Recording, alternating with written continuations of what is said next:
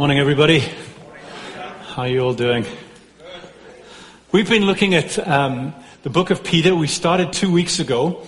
Andrew did a great job of introducing us to the writer, the apostle Peter, who wrote this letter and explained how going through life and the changes of life, how he had grown through the processes of the different changes of life that he was going through.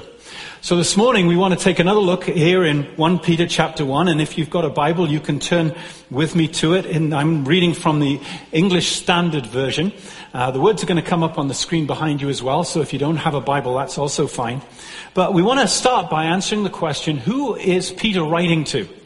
Who are the people that Peter's writing to? What are they going through in their lives? And what does that mean for us? How does it connect with us today where we're at? Well, look what it says right here in verse 1. It says, Peter, an apostle of Jesus Christ, to those who are elect exiles of the dispersion in Pontus, Galatia, Cappadocia, Asia, and Bithynia. Now, you might not know where those places are. I can hardly say them, never mind know where they are. But I'm going to give you a little bit of an explanation of where they are because it helps us to understand why Peter would write this letter to them at this moment in time. All of these areas are part in the part of the world that used to be called Asia Minor, which is where we would probably call Turkey now or North Syria. And it's an area of the world that's in between two of the great centers of that time in the world. The first up to the northwest is Rome. Obviously, this was during the time of the Roman Empire. And then down to the south here, beneath them is Jerusalem. And they lived between those two centers. And what happened in those two centers impacted their world, and yet they were far enough removed from it that for much of the time they could maybe live at peace without being too impacted. But something's going to happen in these days which is going to change that for them. And I'll explain that in a minute. So who are the people that Peter's writing to? Well, we know that right away on the first sermon when Peter got up at Pentecost to preach, there were people from four of these provinces that were listening to him preach. In fact, they could hear some of the disciples speaking to them in their own languages where they had different languages. And they heard Peter preach, and we know from the Acts of the Apostles that probably a good number of them were saved right then and there. And they would have made their way back to these provinces and started little gatherings of churches and because they'd heard the word in Jerusalem and begin to tell other people about the good news of Jesus Christ. About 10 years later, after that first sermon, a new wave of persecution broke out against the churches, um, starting around the time that James, who was one of the leaders in the churches, was beheaded, around AD 44. And that new wave of persecution in Jerusalem meant that there was another wave of people, like refugees almost, that left Jerusalem and the surrounding area and went off to try and find homes that were peaceful out in the provinces. So you can imagine that probably some of them ended up in these areas as well. And maybe they found the churches that were already there and became part of those churches. And then I'm sure that over time, other people joined the churches from the area. Maybe they came from a Jewish background, but maybe they weren't from a Jewish background. They were from a non-Jewish background, but they heard the good news about Jesus and they joined in these churches. So since that second wave in AD 44, there's been about 20 years. 20 years when these churches have had some measure of peace. Some measure of being feeling like they're settled and things are, are going quite well. Yes, they were greeted with suspicion by a lot of the Romans, and there were probably little bits of persecution that happened here and there, but mostly they were able to live these peaceful, quiet lives in these provinces. But all of that is just about to change. In fact, it already may have begun to change. And it changes because what is happening in those two main centers. Let me unpack that for you a little bit. So in Rome, in AD 64, there was a fire. It burned for six days and burnt up much of what was ancient Rome. The people of Rome were extremely upset and they blamed Nero as the emperor. Nero, in turn, decided he needed to find somebody to blame it on, and so he blamed it on the Christians on this so-called Jewish sect or Jewish cult that that's what they thought it was, who were people that they were suspicious of for a number of different reasons. And Nero blamed the Christians, and as a result of that, there was a persecution that broke out against them that was really terrible. And there were horrible things that happened to men, women, and children during that time. And even though in the provinces there, the persecution wasn't quite so bad, yet the shakings of what was going on in Rome came into the provinces too, and things happened to people in the provinces who were called Christians as well. Not good things. That was one of the things that was going on in Rome. But soon after that, something else was going to happen in Jerusalem, which was even more horrific. Around the mid uh, 60s, there was a group of people in Israel who started a revolt against Rome. And so they sent um, a soldier and his armies down to Judea to quell the uprising. They put down a lot of the uprising around Jerusalem and then they laid siege to Jerusalem. And in AD 70, they broke through the walls of Jerusalem. And when they broke through the walls after a terrible siege that left a lot of the people in Israel hungry and starving and dying because of the siege, the Roman soldiers that got inside of the walls lost control. And the army and the generals lost control of those soldiers. They went about the streets killing hundreds, thousands of men, women, and children. And then they made their way up to the temple. And when they got to the temple, they lit blazing torches and they threw them through into the outer courts of the temple so that it began to set on fire. Titus, who was leading the Roman army, saw what was happening and he wanted to stop it. And so he got his generals together and they ran into the inner courts of the temple to try and stop the soldiers from carrying on doing what they were doing. But they couldn't stop them. The soldiers were so wound up, they just kept throwing these fiery brands and they threw them into the inner courts as well. And so the whole temple went up in flames and was burnt and was destroyed. The people of Jerusalem were so horrified about what was happening that they rushed out to the temple to save it. Men, women, children, armed and mostly unarmed. And the Romans killed them all. It was a horrific genocide of Jewish population there in Jerusalem. And it shook the whole world around it. And so these folks in this area here, they really have two strikes against them now.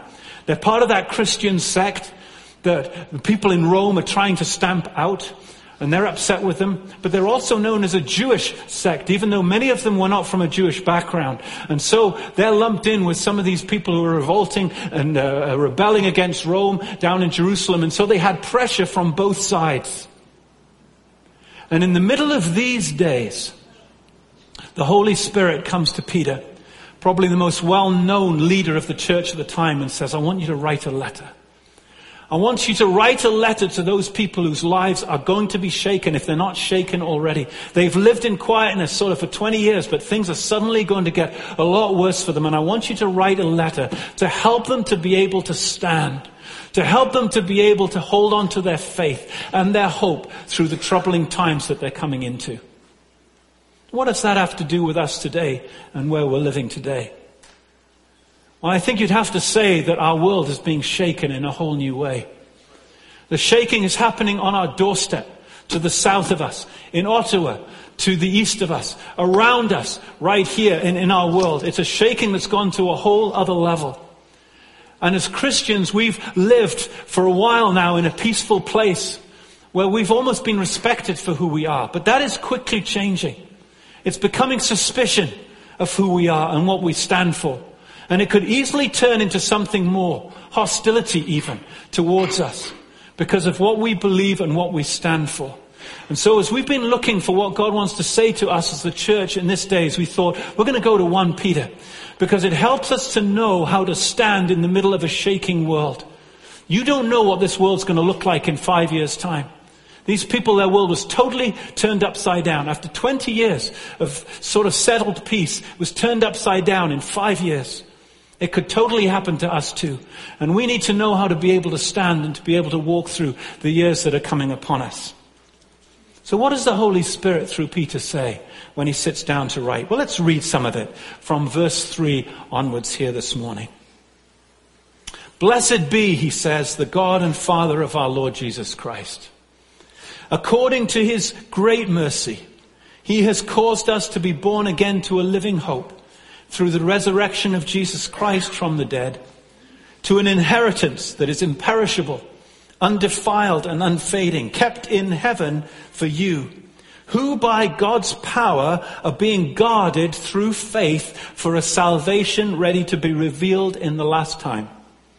In this you rejoice, though For now, for a little while, if necessary, you have been grieved by various trials, so that the tested genuineness of your faith, more precious than gold that perishes though it is tested by fire, may be found to result in praise and glory and honor at the revelation of Jesus Christ.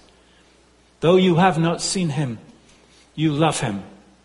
Though you do not now see him, you believe in him and rejoice with joy that is inexpressible and filled with glory, obtaining the outcome of your faith, the salvation of your souls. Let's pray. Father, we want to thank you for your words. Lord, they're alive today for us. They speak to every generation in every context of our lives. But Lord, I believe they speak particularly to us where we're at in our world today. And Lord, we can, uh, Lord, pretend that things aren't changing and things aren't going on around us, but the reality is our world is being shaken. And Lord, our Christian values are being torn down around us. And the values that this nation has been built on. And Father, these are shaking times and it could get worse before it gets better. But I want to thank you for these words and I pray you'd open up your heart to us this morning. Holy Spirit, what do you want to say to us in these days? Lord, we open our hearts to receive it in Jesus' name. Amen. Amen. Can you sense the tone of Peter's letter from the moment he starts to speak? He wants to give these people he's writing to a gift. He wants to give them something. And what does he want to give them? He wants to give them, in a word, hope. Hope. Hope for what is now and hope for what is to come. And he gives four reasons here in the passage that we've just read for having great hope despite living in a world that's shaking. And I want to just go through those four reasons for great hope this morning.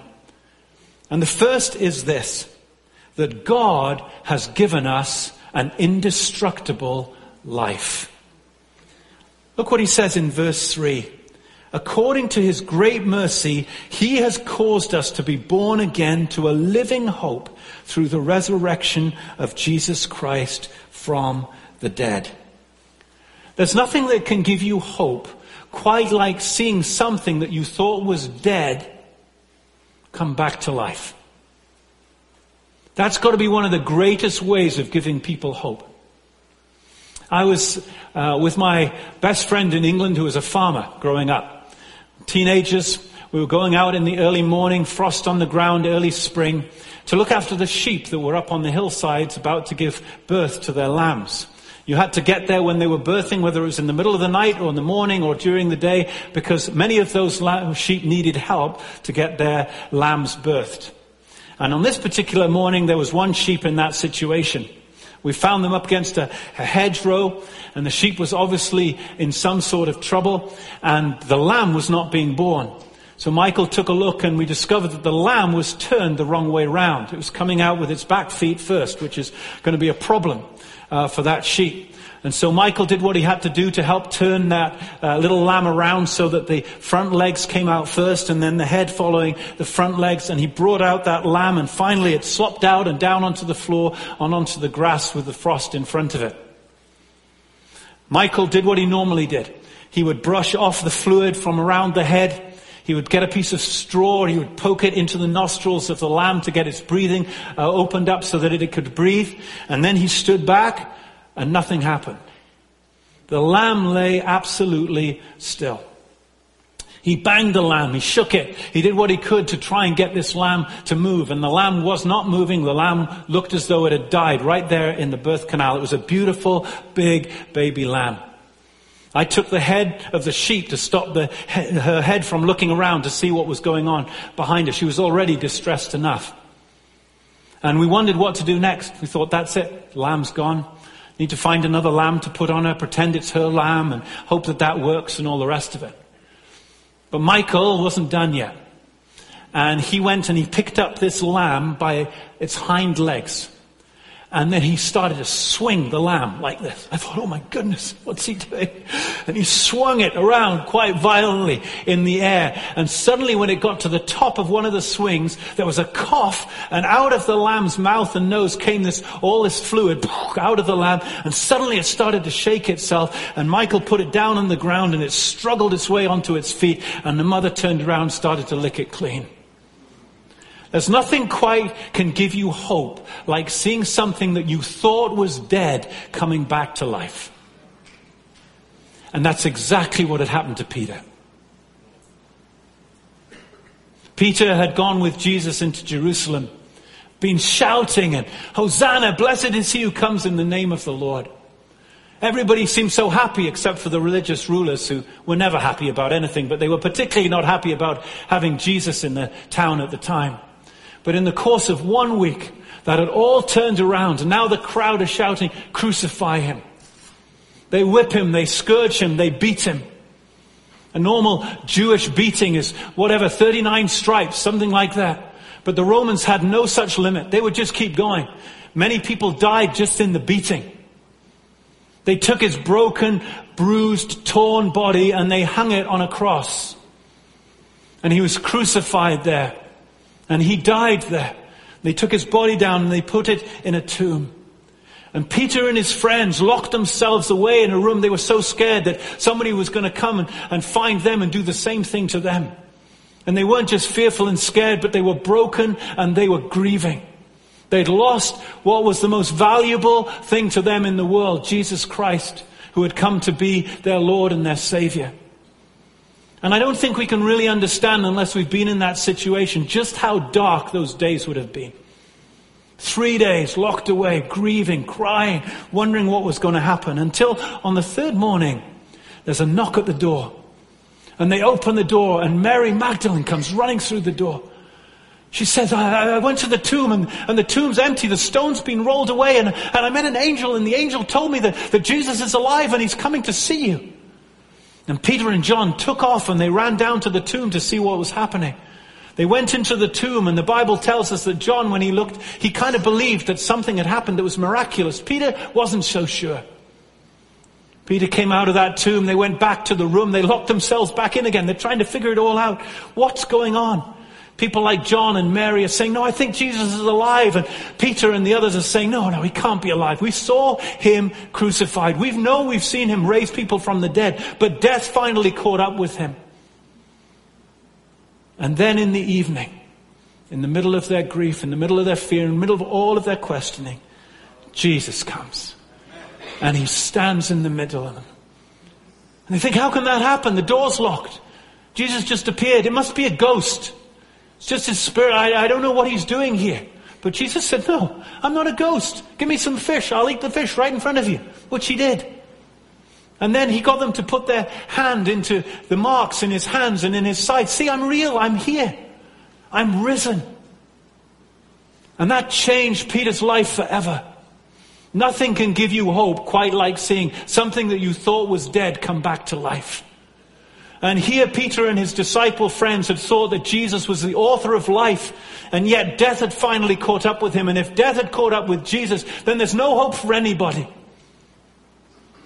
But death could not hold Jesus because Jesus has an indestructible life. And Jesus promised that he would give that indestructible life to all who would believe in him. Just a week and a half before, when he'd raised Lazarus out of the dead, he said, I am the resurrection and the life. Everyone who lives and believes in me will never die. Never die. Even though they see death, they will never die. Why? Because this indestructible life that Jesus demonstrated in his own death and resurrection, he breathes into the life and the bodies of every person who chooses to believe and trust in him. The first great hope that Peter holds out for these people. Some of them are going to be put into prison. Some of them are going to be persecuted. Some of them are going to lose the lives of their loved ones. Some of them are going to lose their own lives. But the first hope that Peter gives them is that God has given them an indestructible life. That's a wonderful hope to have. What's the second hope that Peter holds out to these Christians? He says in verse 4 to an inheritance that is imperishable, undefiled, and unfading, kept in heaven for you. The second great hope that is held out to us by Peter here is that God is keeping a glorious inheritance for us. I don't know if you came across the story of the brothers Zsolt and Geza Peladi from Hungary. They were homeless. They were living in a cave and they were selling junk to try and get enough money to get themselves by every day. No hope of changing things. Their life had been like this for a long time. But unbeknownst to them, their maternal grandmother had just passed away in Germany. And some charity workers came looking for the brothers to catch the brothers and to find the brothers because there had been an inheritance that had been left to them by their grandmother in Germany. The charity workers brought them to meet the lawyer. I don't know what they were expecting. Maybe a few pennies, maybe a few dollars, maybe a few pounds. What they got was the equivalent of seven billion Canadian dollars. Is that good? It's an amazing story. Somebody died far away that they hardly even knew and laid up for them an inheritance that was going to blow their minds away. Somebody died for us 2,000 years ago. And when he died, he laid up an inheritance for us that is going to blow our minds away.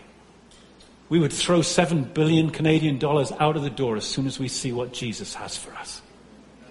And Peter knows, because Peter asked him that very question. He said, Lord Jesus, we left everything to follow you.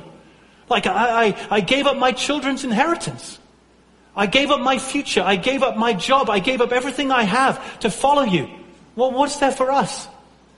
And Jesus replies to him, and he says, out of Matthew chapter 19, Truly I say to you, in the new world when the Son of Man will sit on his glorious throne, you who have followed me will also sit on twelve thrones, judging the twelve tribes of Israel.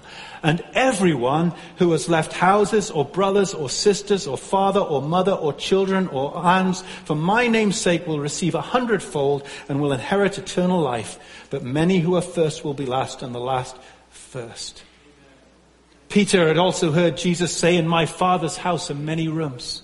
That word means dwelling places or even mansions. If it were not so, would I have told you that I go to prepare a place for you? And if I go and prepare a place for you, I will come again and will take you to myself, that where I am, you may be also.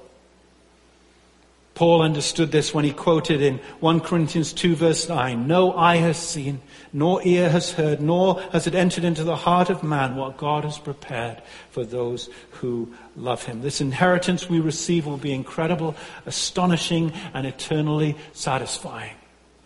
David says in Psalm 16 verse 11, In your presence there is fullness of joy, and at your right hand are pleasures forevermore.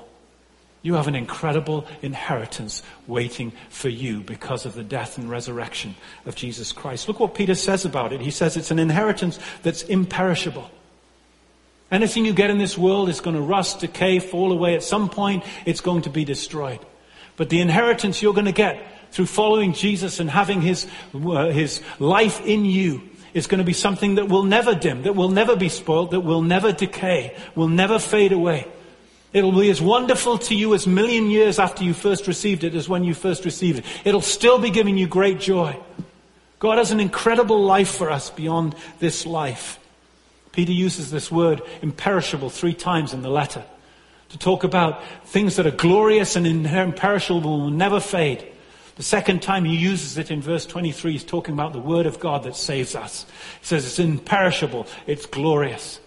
And then in chapter 3, he uses, us, he uses the same word to describe the unfading glory and beauty of a, wo- a godly woman, a woman of God.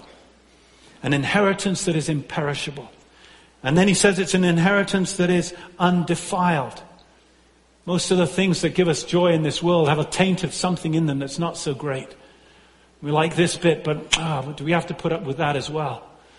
It's soiled, it's tarnished, it's tainted by our sin and, and the stuff that we do and the stuff that the world does to it. But the inheritance we receive in Jesus Christ will have none of that. It will be absolutely pure and perfect, unspoiled, untarnished. Everything about it will be eternally satisfying.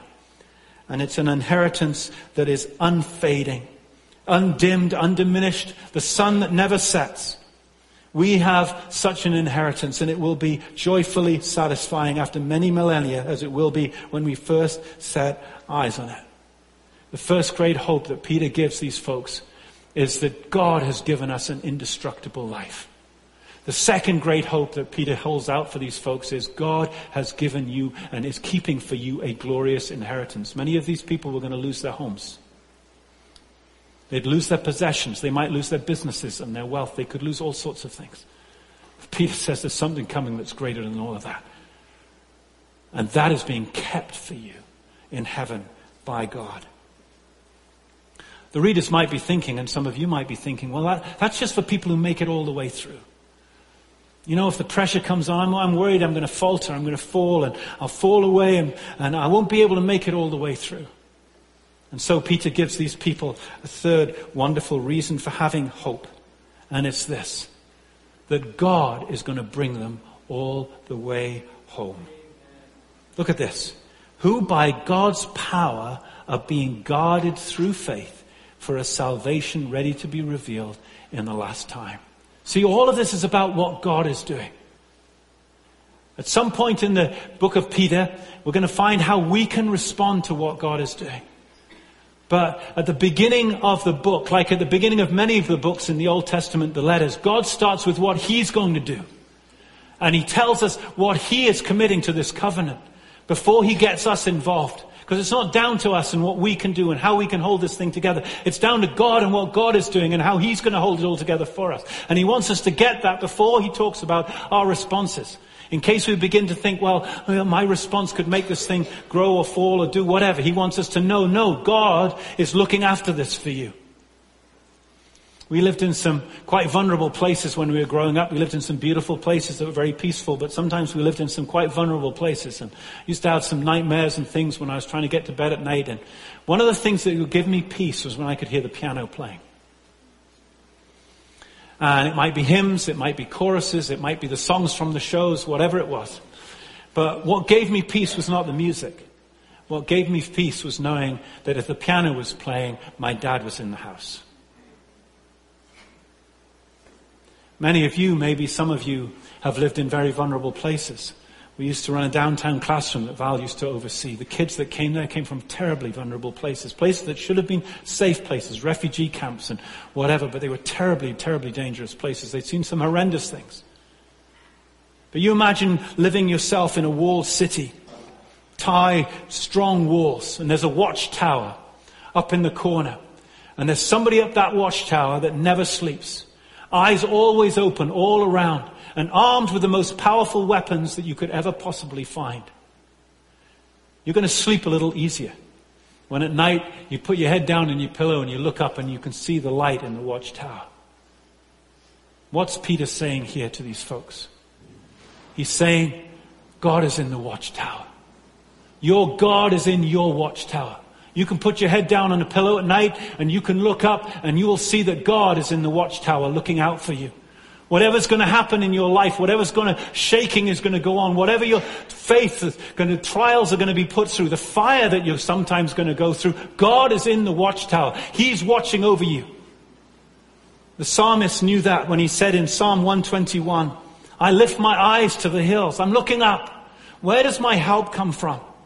My help comes from the Lord, the maker of heaven and earth. He will not let your foot slip.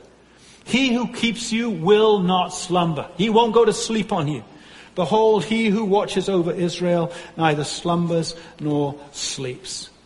For these folks, some of whom are thinking, I'm not going to be able to make this through. I'm going to crumble under the temptation of the persecution and whatever. Peter's saying, no, you've got a God in the watchtower. Creston, this young guy who's uh, 12 years old, he's a strong young guy and he's a fighter and he's a warrior.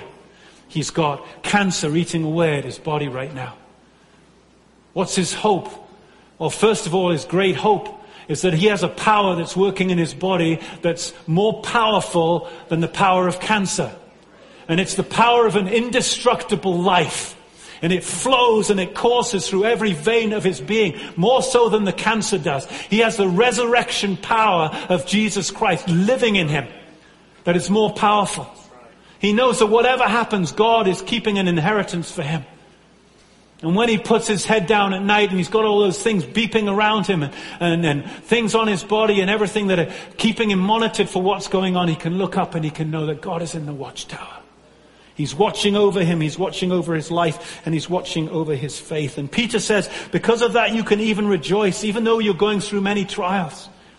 God is watching over your faith. And instead of destroying your faith, the things that you think are going to shake and destroy your faith, they're actually going to make your faith stronger and enable you to stand because God is watching over it. He really is the Savior who's going to bring us all the way through. In this you rejoice, he says. Though now for a little while, if necessary, you've been grieved by various trials, so that the tested genuineness of your faith, more precious than gold that perishes though it is tested by fire, may be found to result in praise and glory and honor at the revelation of Jesus Christ. The reason it's going to result in praise and glory and honor at the revelation of Jesus is because we won't have done it. We won't have held ourselves together. We won't have kept it moving right. We won't have kept everything all lined up in the right way. And that's what got us through to heaven. We were saved because God caused us to be born again. We were saved because God came to look for us when we were not looking for Him. We were saved because Jesus' love would not keep Him in heaven when we were bound up in a sin and in our darkness. We were saved because God moved in on our lives. And we are kept through to salvation because God who began a good work in us is going to bring it to completion on the day of Jesus Christ.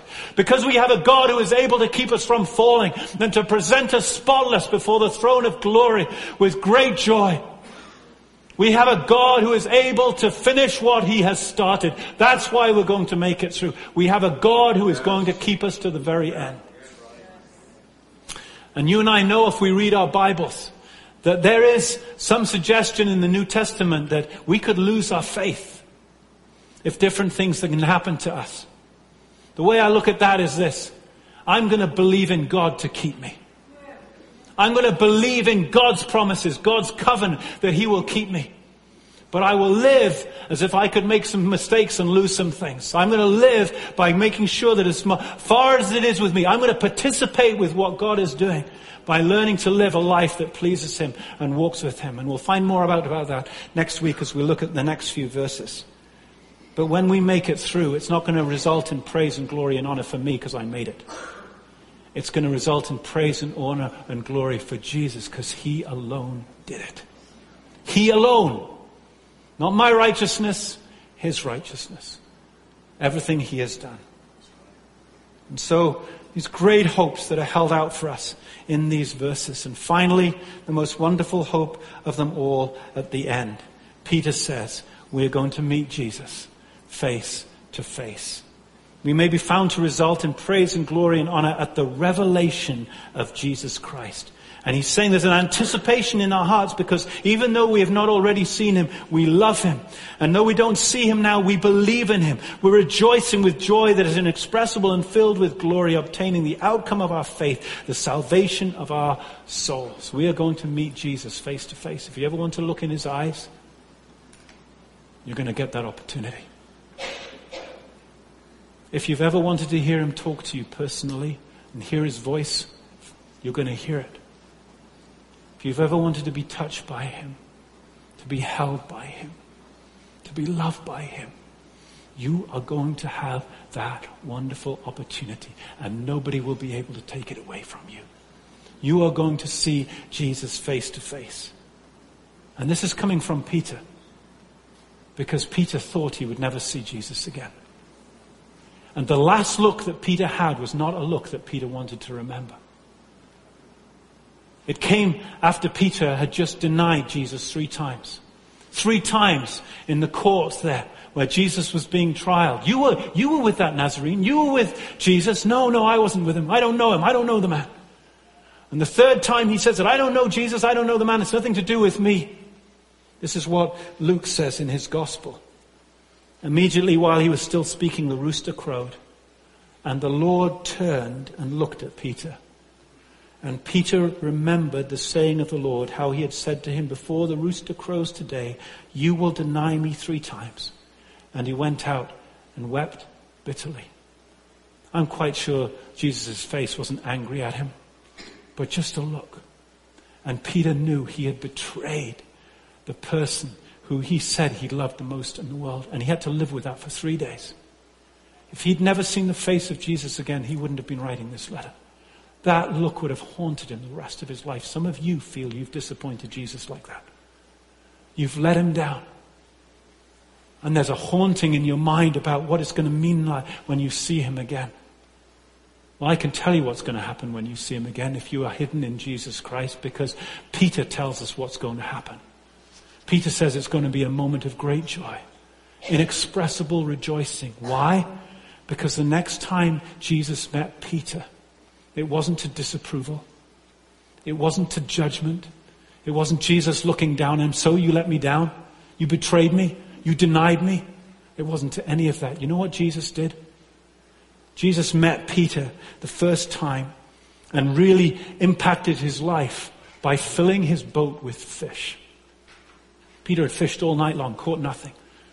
Jesus comes along and says, Let down your nets on the other side. Well, Lord, I fished all night, caught nothing, but if you tell me to do it, that's what I'll do. It lets down the net on the other side, pulls up such a catch of fish that it just about sinks the boat. Peter gets down on his knees and he says, Lord Jesus, depart from me. I'm a sinful man. Jesus said, I want you to follow me. I'm going to make you fishers of men. Jesus, Peter followed him. He left everything behind. He did all he could in his own strength, but he discovered that his own strength was not good enough. And he failed miserably in the moment where it seemed to matter the most. And now he's waiting to see what Jesus will do. The first sign is when Mary Magdalene comes running to the door and says, There's an angel said that Jesus is coming to come and meet you all. And he's coming to meet you too, Peter. He called him by name. And that's what Jesus did. And then a little while later, Peter's out in the boat fishing again. Somebody comes walking on the seashore. It's Jesus. Another miraculous catch of fish. The grace of Jesus comes into his life. And Peter realizes something amazing. That the forgiveness of Jesus Christ runs very, very deep. It leads to forgetfulness even for Almighty God who knows everything from beginning to end. As far as the east is from the west, so far have I removed your transgressions from you, and your sins and your lawless acts I will remember no more. I betrayed you, Jesus. You did? Yeah, do you not remember that? I, you looked at me and I just let you down. I said some horrible things. Jesus never even mentions it. You know, in the Old Testament, the Aaronic blessing, the blessing of the high priest. Lord bless you and keep you. The Lord make his face shine upon you. The Lord lift up the light of his countenance upon you and give you his peace. That's what God wants to do. He wants to smile on us. He wants the radiance of his glory to cover us. And he was enabled to do that through what Jesus did on the cross, taking all of our sins and everything that separates us from God and all of the judgment and the just, righteous punishment of God that we deserve was put on Jesus Christ so that if we are in Christ, there is no punishment left. There is no anger left. There is nothing left that's going to make him disappointed with who we are. Because of Jesus Christ, the Lord has blessed us. The Lord is keeping us. And the Lord has made his face to shine upon us. He's lifted up the light of his countenance upon us and he's shining on us. And Peter knows that whatever happens to you, some of you may deny him when the pressure comes on. Peter did. And he knows that even if you deny him in those moments, you have a savior who loves you. And he's wanting to lift up his smile upon you. And so Peter holds up great hope for these people in a world that's shaking. He says, first of all, God has given you an indestructible life. Secondly, God is keeping for you an inheritance that is glorious. Thirdly, God is going to watch over you and keep you all the way through. And fourthly, most wonderfully, God is going to bring you face to face with your Savior and the one that your heart really loves, Jesus Christ. Notice two things about these hopes. First of all, they're future. Paul doesn't say to them, Peter doesn't say to them, okay, your lives are going to get easier. God will make sure your businesses thrive and everything works out and all of that. He doesn't say that because he can't say that. He tells them to look beyond. Look beyond the now. He's going to get into the now in the next few chapters. But for the moment, for, let's start this thing off looking where we need to look and keep on looking, which is beyond. For what God is doing for us and what God has laid up for us. The second thing we need to note about all these hopes is that they are all based on the covenant faithfulness of God. They're not based on us and our works and how well we do. This is God's choice to love us like this. Isn't that amazing? And He settled it all on the cross and the resurrection.